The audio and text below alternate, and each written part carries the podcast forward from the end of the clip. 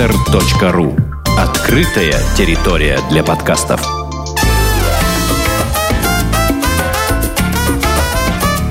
«Одинокая планета» с Марией Киселевой. Здравствуйте, с вами подкаст «Одинокая планета». Меня зовут Маша Киселева. Каждую неделю мы пишем для вас путеводитель по одному из интересных городов или регионов мира. Сегодня мы будем говорить о довольно необычном месте, о Палестине. С нами фотограф Ксения Шашунова. Здравствуйте. Привет. А, путешествие в Палестину на самом деле имеет скорее культурный интерес и, что интересно, популярно у европейских людей левых взглядов – так как в Палестине есть примеры притеснения людей. Но, конечно, в культурном смысле там тоже есть на что посмотреть. Я немножечко поподробнее расскажу про Палестину, чем я обычно рассказываю про другие страны, потому что ее история напрямую связана с тем, э, что там сейчас есть интересного. Вообще сейчас Палестина – это область на Ближнем Востоке. Но государство имеет очень древнюю историю, но находится на одном и том же месте с третьего тысячелетия до нашей эры. С 1920 года Палестина управлялась Англией. И евреи в течение первой половины 20 века э, эмигрировали в Палестину, спасаясь от различных гонений. Но арабы составляли большую часть населения. Когда Британия отказалась от управления Палестиной в конце, 70, в конце 40-х годов, ООН разделила страну на два государства для разрешения конфликта между арабами и евреями. После этого семь арабских государств, не признававших государство Израиль, начали войну, и в итоге эти страны разделили между собой часть территории Палестины. В 1967 году в ходе шестилетней войны Израиль получил уже всю территорию бывшей колонии, и для арабов была выделена палестинская автономия. Вот именно как раз эта часть и сейчас называется Палестиной. А, Ксюша, вообще, как сказать, насколько там отличается жизнь от Израиля. То есть вот когда, я так понимаю, что туда можно уехать только из Израиля, как бы э, вот на уровне ощущений есть ли отличия между, между этими двумя странами? Да, отличия есть, и они существенные. Ты вот четко понимаешь, хотя территория э, очень небольшая, ты проезжаешь буквально там 8 километров, казалось бы, ну это ничто по, особенно по нашим меркам российским, но ты отчетливо понимаешь, что ты уже в другой стране и в другой культуре.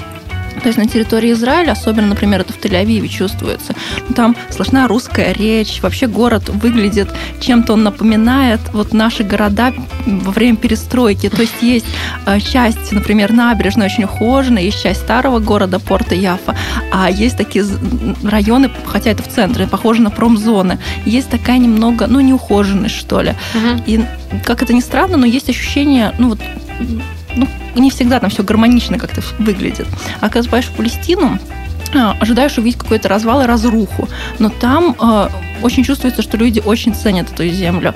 Понятно, что это какие-то клочки земли, где им разрешено жить и что-то делать, но понятно, что они очень много туда вкладывают. Дома, есть определенная стилистика, не знаю, в строительстве, в архитектуре, в отличие, например, от Израиля, где все, ну, все перемешано, все более современное. Вот. И, ну и, собственно, и люди сильно mm-hmm. меняются. А, вот мы уже начали говорить о том, что въехать можно только через Израиль. Расскажи, пожалуйста, как ты добиралась и как э, туда можно оформить документы? И нужны ли вообще какие-то там визы или что такое? Угу. Иностранному туристу, да, можно попасть только через, э, через Израиль. И в этом есть небольшой плюс, потому что никаких специальных документов с разрешения тебе не требуется. Для россиян? Для россиян, угу. да. Ну, для любых, для любого гражданина. Ну, не для любого, но кого. В Израиле мало с кем визовый, по-моему, режиме, точно не помню, но, по-моему, почти почти, угу. почти ни с кем у них визового режима нет. А, вот, а, соответственно, нужно те документы, которые требует Израиль для въезда в страну. Для российских граждан это нужно броня отелей, цель визита обозначить достаточно четко и ну, обратный билет, соответственно, чтобы у вас он был. Можно ли обозначить Палестину в качестве цели визита? Нет, этого не стоит делать. Э, ну, или, если, конечно, у вас такие принципиальные убеждения, то вы можете попробовать это сделать, но я думаю, что вас просто могут не пустить, потому что так как виз нету, то есть ты никак не застрахован. Тебе может просто на границе сказать, что мы вас не пускаем. И так как Израиль не признает там многие международные нормы, в том числе юридически, доказать, что что-то тебе практически нереально. Угу. А что вот ты говорила, как вы, как вы въезжали по какому принципу? А, ну, соответственно, когда прилетаешь в аэропорт Тель-Авива, там подходишь к окошечку, протягиваешь документы, говоришь, что ну, основная цель туризм, перечисляешь какие-то города, э, типа Тель-Авива, Иерусалима, и, может быть, ну, по-моему, у меня еще был Назарет, но это, собственно, не обязательно. Вот. Э, главное достаточно четко отвечать на вопросы, лучше однозначно, без лишних каких-то лирических отступлений про то, там, где там у тебя бабушки, дедушки или что-нибудь еще, ну, так вот по-деловому точно говорить, и лучше заранее, ну, продумать. Цель визита, э, насколько-то есть, чтобы, ну, это было быстро, и ты Угу. Тогда без проблем все угу. проходит. Ты, я так понимаю, заранее сделала брони в э, израильских нескольких отелях, и потом их просто отменила. Да, да, я угу. сделала в нескольких хостелах брони, соответственно, в Тель-Авиве, в Иерусалиме и в Назарете, чтобы по дням совпадало, где мы будем жить, чтобы лишних угу. вопросов не возникало.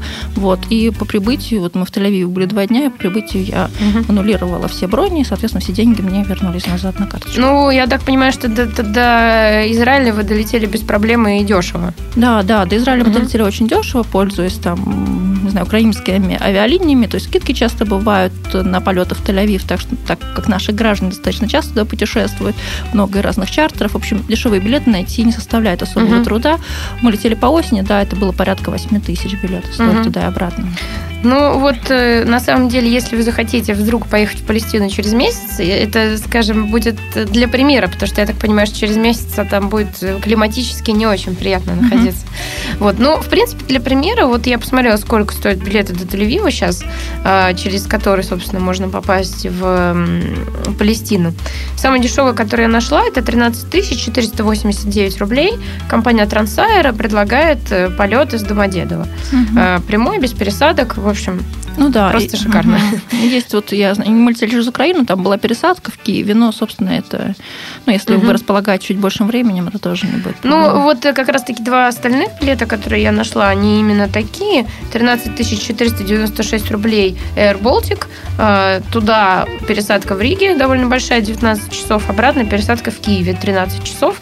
Если есть шенген, можно запланировать еще эти два города довольно приятные. А, что касается поездок из Питера, немного дороже. 15 тысяч 12 рублей Air Baltic, опять же в Риге и в Киеве пересадки. 15 тысяч 527 рублей э, компания Aerosvit пересадка в Киеве. Угу. Вот. А насколько дорого и насколько долго из Тель-Авива добираться до Иерусалима, из которого, я так понимаю, уже пешком можно дойти, перейти в, в, в Вифлеем, который же находится в Палестине? Или там вы, вы как-то по-другому добирались? А, мы добирались, ну, мы немножко по-другому добирались, потому что Вифлеем был последним как бы, пунктом нашего маршрута, но, в принципе, да, это территориально 8 километров, но ехать вы будете дольше, вы не будете ехать 5 минут, потому что там очень сложная система дорог, есть дорога, дороги только для израильтян, только для арабов, есть что-то среднее. А, вот. То есть э, добраться никаких проблем нет, это очень дешево, потому что это очень близко. Вы приходите на вокзал автобусный, один из крупных э, вокзалов, и, соответственно, садитесь на маршрутку, она стоит порядка, ну, в общем, 60 рублей. Ну, в общем, цены mm-hmm. сравнимы с нашими. И куда, в какой город она э, мы, мы вот за 60 рублей мы уехали в Рамалах, в Рамалу, mm-hmm. это столица, столица, столица палестинской территории. Mm-hmm.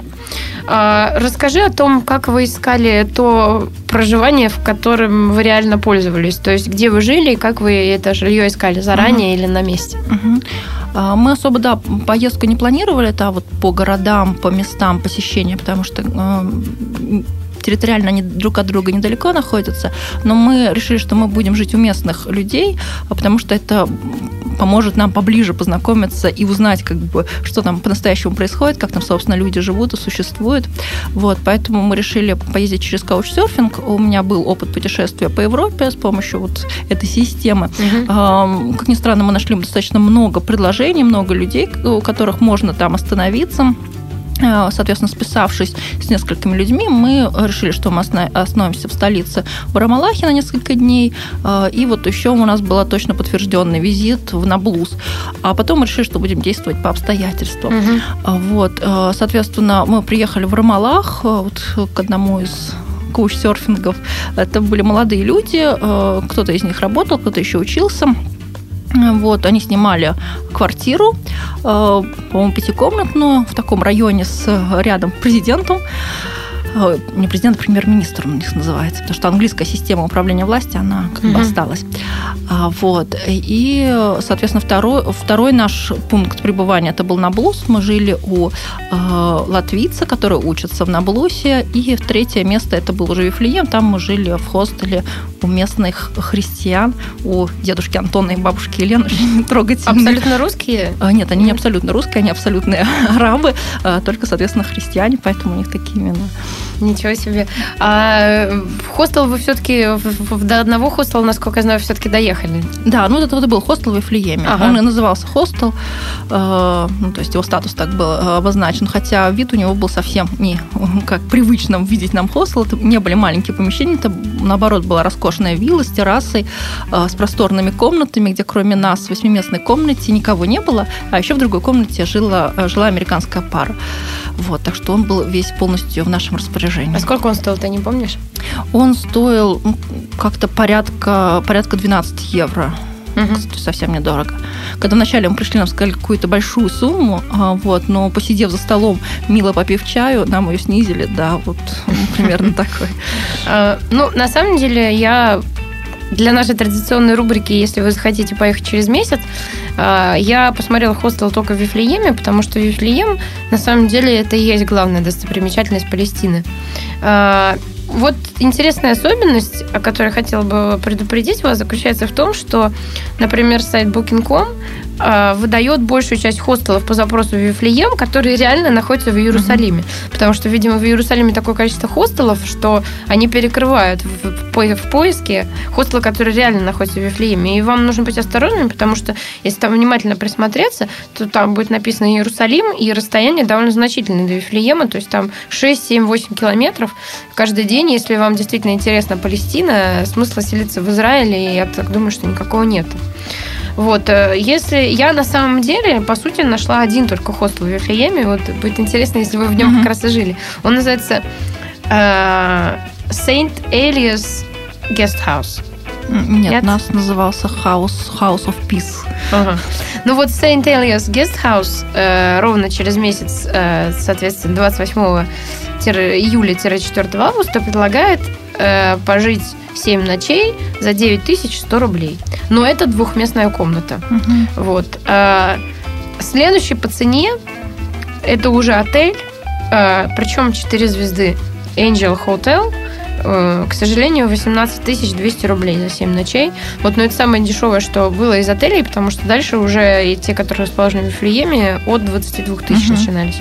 Вот, то есть нужно быть осторожными и не поселиться случайно в Иерусалиме. Угу. Нет, в Иерусалиме чисто территориально можно селиться, но это правда неудобно, потому что вы каждый день будете пересекать чекпоинты, то есть вы, каждый раз вы будете, досмотр вы не будете проходить, потому что досмотру подвергаются обычно только арабы, да, вы просто показываете русский паспорт и без проблем проходите, но тем не менее там могут быть заторы, могут быть, ну, мы нарвались, когда было закрыто просто чекпоинт без объяснения особых причин. То есть э, это не очень приятная процедура, uh-huh. и вам ее придется проходить тогда ежедневно. Uh-huh. Ну, если говорить об обеспечении проживания, скажем так, э, давай поговорим о еде. То есть uh-huh. это э, арабская кухня, мне сразу какое-то мясо такое представляется. Вот расскажи, чем, чем вы там питались? Угу. Ну, да, там такая арабская еда. Мы не ходили, ни разу не посетили никакого ресторана. Мы питались в основном, ну, как местные питаются, э, в таких уличных небольших кафе. Э, привычное нам название шаверма, там на каждом углу, со свежими овощами, с хорошим мясом. Не а. та, которая у нас, я так интуитивно подозреваю. Ну, наверное. Я просто не ем шаверму, но а. по впечатлению моего друга я поняла, что он как-то ее по достоинству оценил. Вот. Потом, может быть, не очень привычная для э, нас традиционная арабская и да, тоже, которую можно всегда купить везде и всюду, это фалафель, это такие котлетки из гороха, нута, угу. турецкого гороха нута, тоже очень сытные, вкусные, и, конечно, изобилие разнообразных сладостей, э, всевозможных. Э, вот одно из традиционных это такое кнафи, это что-то наподобие чизкейка с творогом, с, с джемом, ну, в общем, такая вкусная достаточно штука. А это где продается, в кафе или так на улице? Ну, вот во всех, это вроде на улице, но ты всегда там можешь сесть, попить чай, кофе, ну, такого, такого формата, не знаю. Маленькие кафешки. Да, да маленьких кафе, э, маленьких небольших таких кафе, куда можно зайти, посидеть. Mm. Вот, и, конечно, везде э, разные фрукты, свежие соки, то есть э, в плане, в плане еды там нет никаких проблем, ты всегда идешь и можешь что-то с собой перекусывать. Потом можно вообще питаться подножным кормом, что я периодически делала, потому что на деревьях растут э, финики, они падают прямо на землю, и, ну, как бы фиги, инжир, да, тоже можешь срывать с деревьев. Вот вначале я вот первый день, когда приехала, я ходила, все собирала все финики себе в карманы, и потом периодически пила с ними чай. Палестинцы, наверное, очень удивлялись. Да-да-да. А э, ты вот можешь так оценить, насколько это вообще все дорого там есть? То есть какая, какую часть расходов составляет еда? Ну, цены, они ну, примерно сравнимы с нашими, ага. да, в зависимости от ваших запросов. Ну, как-то я не могу сказать, что там было что-то такое, что мы не могли там купить, что было что-то очень дорого. Угу. То есть, ну, на самом деле, э, даже эта шаверма, она, наверное, порядка, ну, наших там 100 рублей, да, будет угу. стоить, если перевести угу. на наши деньги. То есть цены, ну, ну, на воду, на фрукты примерно такие же, на самом деле, поэтому... Ты еще до эфира говорила, что там ходят э, продавцы чая по улице. Да, да, очень замечательные продавцы чая. Они одеты такие колоритные костюмы, э, яркие, с красные, с золотом, с огромным чайником за спиной. Кажется, что это какая-то декорация, и он это сделал специально для туристов, но так как туристов там практически нет, то понятно, что это сделано просто для местных жителей. То есть такая традиция, такая очень приятная и такая колоритная. А ну, во, во что он чай-то наливает? Э, пластмассовые стаканчики, такой хорошо заваренный крепкий чай. Угу. Да, слушай, ну, наверное, ну, кстати, вы там были, там было жарко? Э, там было так хорошо, потому что это был уже октябрь, э, ну, то есть температура была где-то, ну, там 20-25, то есть не было так очень сильно жарко, но было приятно. Угу. Ну, я имела в виду, что есть, такая, есть такое убеждение, что от жары может спасти горячий чай. А, да, я думаю, ну, вот сейчас, вот, если поехать, да, там будет такая жара, но это, может быть, э, вам более отчетливо поможет ощутить, ну, вот атмосферу такой вот города в пустыне. Угу. А, ну, в общем-то, мы обсудили все бытовые вопросы, можем перейти к духовной пище, к тому, что можно в Палестине увидеть. Я сейчас коротко расскажу о том, что предлагает путеводители и разные сайты. А вот, а потом мы узнаем о том, как это все выглядит на местности от Ксюши. Mm-hmm. Ну, самая главная достопримечательность Палестины, как я уже сказала, это город Вифлеем. Это город, где родился Иисус Христос. Э, и главная достопримечательность, в свою очередь, города – это пещера Рождества. Там стоит базилика, которая внешне, как говорят, больше похожа на крепость. И, соответственно, есть малюсенькое место, где, собственно, родился Иисус Христос, и место рождения обозначено серебряной звездой. А также в Вифлееме есть гробница Рахили на выезде из города. Она почитается иудеями, христианами и мусульманами. Есть крепость Иродион, которую построил Ирод Великий, правивший в Палестине во времена рождения Христа – она расположена в пяти километрах от Вифлеема. Есть также пруды Соломона, которые являются частью древней системы водоснабжения Иерусалима. По сути, это просто три огромных резервуара для сбора воды. В целом в Палестине э, среди достопримечательностей есть город Хеверон, город Иерихон и множество монастырей самых разных религий. Это что касается культурного туризма. Вот. Если говорить о политическом туризме, это на самом деле об этом информацию довольно сложно найти. Наверное, э, Ксюша лучше расскажет про то, зачем туда ездят европейские люди левых взглядов. А, да, на самом деле такое место, куда, наверное, за культурными достопримечательностями, ну, стоит поехать, потому что действительно такие классические библейские сюжеты, где Библия, собственно, оживает, вот, смотря на некоторые названия, даже только на карте, а, тем более находясь в них. Но это, туда ездят, правда, люди скорее по принципиальным соображениям, а, потому что э, это, наверное, ну вот у меня тоже, я не могу сказать, что у меня была какая-то принципиальная позиция, скорее поехала за компанию, да, просто разделив, да, чье-то видение. Вот. Но оказавшись там, ты понимаешь, что ты видишь совершенно другую картинку, ты представляешь, что люди, огромная, практически всю, ну, всю жизнь эти люди, сознательно, несознательно, они живут ну, как бы в оккупации. То есть у них нет никаких особенных прав, они не могут выезжать за границу, не могут учиться где хотят. То есть они очень ограничены а, в своих, ну, как-то в основных правах, и ты ожидаешь увидеть много как бы ненависти, какой-то ожесточенности, но это вообще не происходит. Люди очень открытые, очень добрые. А, и э, соответственно, отправляясь туда, да, мы скорее намечали посмотреть просто, как, как, как, какая там жизнь, как там люди живут. Поэтому и выбор наших точек, он не был связан с каким-то историческим контекстом, с какими-то главными достопримечательностями. Мы периодически о них узнавали, что-то посещали, но скорее мы их, можно сказать, игнорировали даже по принципиальным соображениям. А, то есть мы решили, что мы посетим столицу, мы ее посетили. Там, правда, нет таких, э, можно сказать, знаковых мест, куда обязательно сходить, просто погуляли по городу, посмотрели, Это как вот живут Рамала, да? да, Рамала. Э, Очень интересно, что тут э, люди, у которых мы жили, эти ребята, э, там был молодой человек по имени Башер, он как главную достопримечательность отвел нас в э, местный супермаркет, где был огромный, э, огромный магазин техники, не знаю, похожий на наш Эльдорадо или Техношок. В общем, показал, что у них все есть. Но для них это правда очень важно, потому что даже, чтобы привезти вот эти товары, я, как пониманию, обходят, ну, сложный путь. И что вот у них такая же достойная жизнь, как и везде, для них это требует очень больших усилий. Но как он говорит, что это их очень стимулирует, мотивирует на то, чтобы вот достигать этой планки, несмотря ни на что, несмотря на это ущемление, которое происходит их прав. Вот, дальше мы отправились в деревню Белин. Вот в эту деревню, да, практически все э, левые активисты э, ее посещают. Там э, эта деревня, э, в этой деревне каждую пятницу после молитвы проходит демонстрация. Э, Дело в том, что в этой деревне получилось так, что все э, сельские угодья, где жители выращивали Еду. да, еду непосредственно. Они остались на территории Израиля, потому что там была построена огромная бетонная стена, которая, собственно, отделяет палестинские территории от э, Израиля. И каждую пятницу выходят, э, выходят, люди выходят на протест. Выходят в основном мальчишки, э, потому что взрослых забирают в тюрьмы. Сразу же, в прошлом году даже какого одного из активистов он- в него попала газовая граната, и он был убит. А так, в принципе, это происходит так. Если они обстреливают эти да, да. демонстрации? Выходит, они подходят к стене, начинают мальчишки кричать и бросать камни, за что они получают ну, газовые гранаты или резиновые пули. Вот. э, К ним присоединяются израильские левые в том числе. С нами была еще огромная делегация из Японии, очень забавных японцев, которые бегали с флагами «Свобода Палестина». А, Также там были еще немецкие девушки, а, которые тоже как бы принципиально поддерживают именно, а, именно Палестину.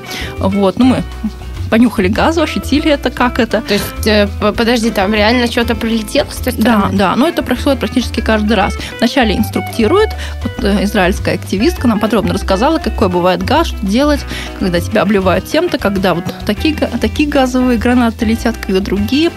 А, Вот, и, соответственно, вот мальчишки под- подошли к стене, и эти газовые гранаты полетели. Ну, да, ощущение не очень приятное. Ну, то есть был запах газа, ты там надела какой-то, я не знаю, Да, платочек да, на лицо, да, да? я мотала платком, там есть доктор. А Потом, на самом деле, там получились такие достаточно яркие кадры, потому что загорелась еще вся трава от этих газовых гранат. То есть э, там оливки, э, э, олива растет, деревья, очень сухая почва, все загорелось. Вот, и, соответственно, эти мальчики продолжали бегать вокруг стены, выкликивая ну, лозунги про свободу Палестины. И, соответственно, изра- э, израильские солдаты продолжали ну, пулять эти газовые Слушай, подожди, гранаты. они, они со стены, что ли, Да, они стреляли? со стены. Они со стены Обалдеть. сверху. Ну, это очень, на самом деле, такой...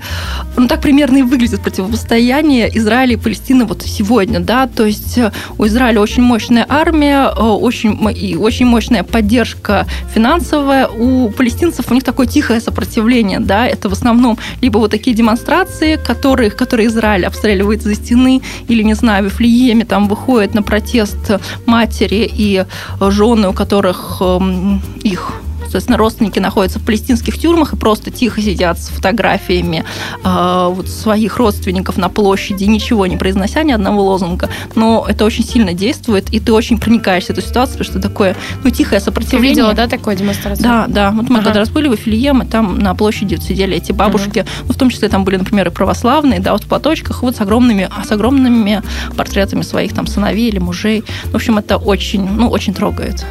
Слушай, ну давай все-таки, может быть, э, поговорим про культурные ценности, Мгм. потому что вот я так сказала, да, что там малюсенькое место, серебряная звезда, но расскажи какие-то ощущения, то есть вот э, ты была же наверняка, да, в этом храме? Да, да, в Вифлееме этот храм, он такой на центральной площади выделен. Действительно, его как храм э, сначала сложно опознать, потому что это просто какая-то каменная постройка, но как и любой древний храм, он потом обрастает разными наслоениями. Там небольшой вход, и внутри, ну, такое такая базилика огромная. Эм, народу много, много православных паломников, и, соответственно, мы подошли, посмотрели, как там все устроено. Вот. Ну, ощущение, да, ты понимаешь, что в каком-то очень значимом месте который... Ну и сам, сам город, он тоже не знаю, как похоже на как Алибаба и 40 разбойников. Очень маленькие улочки, э, деревянные двери, э, узкие проходы и, конечно, пейзажи, ландшафты. Там действительно понимаешь, как можно воспарить, как, вот, как э, везде описано этих в разных описаниях, да, как то, тот или иной святой воспарил, ты это очень отчетливо понимаешь, потому что такое ощущение складывается. Угу. А вот в самом внутри вот в этой пещерке ты была? Вот ты даже сейчас читала мне все это описание, ну, когда перед передачей, ага. я не очень даже поняла, вот, э, где там просто, а просто огромный храм. Э, там была очередь, видимо, вот там это была пещера, потому что там была огромная очередь, куда паломники стояли. Так как мы не очень проникнуты были религиозными воззрениями, ага. мы эту очередь не отставили, поэтому внутри, скорее всего, и не было. Ну, э, хорошо. Вот ты говорила о том, что ты еще была в Ерехоне. Да, в Ерехоне эм, такой город посреди пустыни, там недалеко Мертвое море, ты приезжаешь по такой совершенно пустынной местности, и потом да, попадаешь в такой оазис, а, где есть дворец русского президента, и нас спрашивали, как дела у Кинг Путина. А, вот, то есть как бы присутствие России там так очевидно обозначено. А, там есть монастырь в скале, туда можно подняться на фуникулере, но мы туда не поднимались, потому что что-то мы подумали, что это дорого, и было очень жарко. И мы а про... сколько там билет стоит? По-моему, около 30 шекелей. Ну, в общем, это получается около 500 рублей, что ли. Ну, как-то, uh-huh, uh-huh. как-то так. Я, мы что-то поняли, что не очень нам туда хочется подниматься. Но я смотрела фотографии, там действительно достаточно красиво. Вот, потом а, мы дальше пошли гулять там вот по по этому городу. А, там был указатель, да, на, на дворец Ирода, но мы, в общем, так и не нашли. И на Копскую церковь. Вот когда мы свернули на указатель Копская церковь, а, подъех, а, открыл, там такой был ситуация, как в кино. На таком старой машине открылась дверь, а, и человек, похожий на Бен Ладена в таком арабском халате с огромной бородой, сказал, о, христианская церковь, она дальше, за поворотом. Ну, типа, добро пожаловать в Иерихон. Мы сказали, спасибо большое. Вот. Э, и правда, люди, на самом деле, на тебя всегда очень реагируют, особенно, вот, например, в Ламбулусе нам все э, кричали, что, ну, welcome, добро пожаловать. Один раз нам даже, по-моему, из машины крикнули I love you, то есть они как бы очень рады, что к ним приезжают туристы, место. Вот, и вообще люди, э, которые не враждебно к ним настроены, они очень-очень открыты и всячески приветствуют себя. Слушай, а вот на Навлут ты говорила город, да? Наблуд. Наблуд, э, что там, интересно? А, ну, это вообще один из старейших городов, но он был очень сильно разрушен, практически там мало что, э, остался только вот старый город, а, там можно подняться на смотровые площадки, а, то есть он очень холмистая местность, ты можешь подняться на несколько, на северный, на южный холм, вот, и сверху посмотреть на такой, ну, не знаю, арабский город, и потом очень красиво спускаться по этой дороге извилистой, серпантинистой, а, с такими террасами, тоже, опять же, заливковых деревьев и таких, не знаю, как называется деревья, но очень характерные для таких арабских стран, такие небольшие пустырьки на песчаной почве. Mm-hmm. Вот, сос, да, ну, на самом деле, сосен много, и там такой очень и приятный запах, и вообще такая атмосфера, э, ну, как такая немножко сказочная даже. Mm-hmm. Ну, это, это тоже из-за пейзажей, наверное, да, частично? Mm-hmm. Да, да, ну, из-за ландшафта, на которых расположены все угу. многие города в Палестине. Ну вот э, на самом деле ты говорила э, о том, что если возвращаться к политической да, ситуации, угу. мне вот интересно, ты говорила о том, что вы жили у таких людей, э, каучсерферов, для того, чтобы понять, что там люди думают и что люди чувствуют. Ну вот какой-то ты там, я не знаю, для себя сделала вывод, что они думают, что они чувствуют и как, как бы, ну, то есть там такое там желание у людей уехать куда-то, или они себя комфортно там в этой стране чувствуют? Ну, конечно, они чувствуют себя некомфортно, потому что сложно себя чувствовать комфортно, если ты, например, не можешь даже прилететь э, в аэропорт Тель-Авива, если тебя как бы каждый раз будет обыскивать, прежде чем ты, не знаю, поедешь в больницу. Понятно, что о комфорте речь уже не идет. Но люди, вот, не знаю, поколение вот такого молодого, понятно, что им уже, может быть, борьба э, такая она лишилась, может быть, окраски такой политической, потому что им хочется каких-то простых таких вещей. Э, ну, те ребята, у которых мы жили, они говорят, что нам все это надоело, мы просто хотим мирно жить, мы просто хотим, э, не знаю, учиться, жениться и спокойно существовать.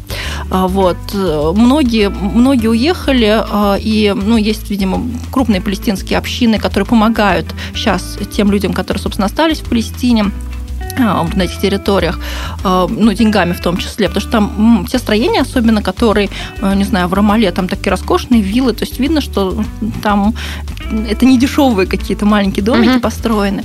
Вот конечно, даже немножко, с одной стороны, ты понимаешь, что люди не сдаются, да, что они все равно продолжают бороться, а, но, но уже не все, да, уже некоторым все равно как там будет, главное, чтобы как бы наладилось жить. Угу. Это, может быть, даже было немножко обидно, с одной стороны, э, что не было такого напора, но с другой стороны, ну, ты по-человечески их очень хорошо понимаешь, и вот, ну, то сопротивление, которое сейчас, оно, правда, восхищает, потому что, ну, уже можно отчаяться, да, уже не бороться, потому что тебя никто не признает, да, никто не поддерживает, и ты вот находишься вот на, на, в таких анклавах, которые окружены сильной армией э, израильской, да, которая как бы контролирует все дороги, все перемещения, любое разрешение ты должен всегда тоже брать у, на территории Израиля, потому что территория Палестины не признаны как государством.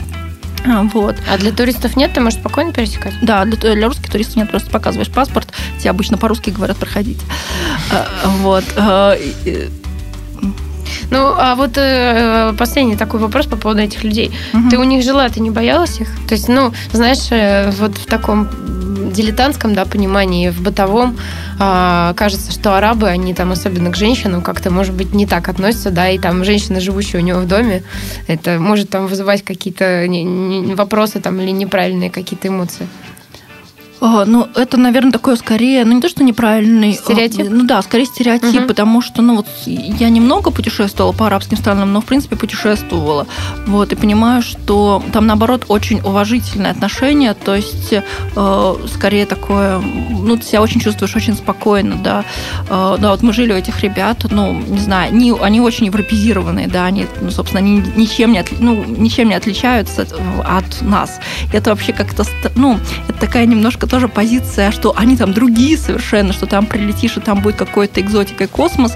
И это немножко такое, ну, искаженное представление о том, как там. Там все как, ну, как, как у нормальных людей, они ничем не отличаются. И это, э, ну, и странно, чтобы они там были совсем какие-то другие. Понятно, Ты говорила, что... что у одного из них была невеста, которая ходила в чедре. Э, ну да, у нее есть хиджаб, она как бы... Uh-huh мусульманка, но, это, но он показывал ее фотографии, я лично не видела. Вот, но это никак, естественно, ему не мешает да, общаться а, со всеми остальными девушками. У нашего друга, у которого, собственно, с которым я списывалась вначале, а, у него были все время какие-то новые немецкие знакомые девушки, которые приходили туда каждый вечер, и каждый вечер менялись, так что... Ну, но они были одеты обычным образом. Да, да, то есть это какое-то представление, скорее наш стереотип, который мы накладываем на арабские страны, в том числе на Палестину. Да, понятно, что это, ну, у них есть какие-то свои религиозные представления, да, как, как у них должно быть, но они не распространяются угу. никуда дальше. Ну, в общем, на самом деле, я бы рекомендовала все-таки туда ехать для того, чтобы посмотреть на Вифлеем, потому что мне кажется, что это очень интересно. Но демонстрация палестинских мальчиков, и я думаю, это скорее такое интересное дополнение. Но это моя точка зрения. А, сегодня про Палестину нам рассказывала фотограф Сезня Шашунова. А, это был подкаст «Одинокая планета». Меня зовут Маша Киселева. Файл с нашей передачи, а также фотографии и ссылки на все компании и отели, которые мы упоминаем, можно найти в нашем сообществе ВКонтакте «Одинокая планета». Слушайте нас через неделю. Мы обязательно расскажем про еще какое-нибудь интересное место. Всем пока. До свидания.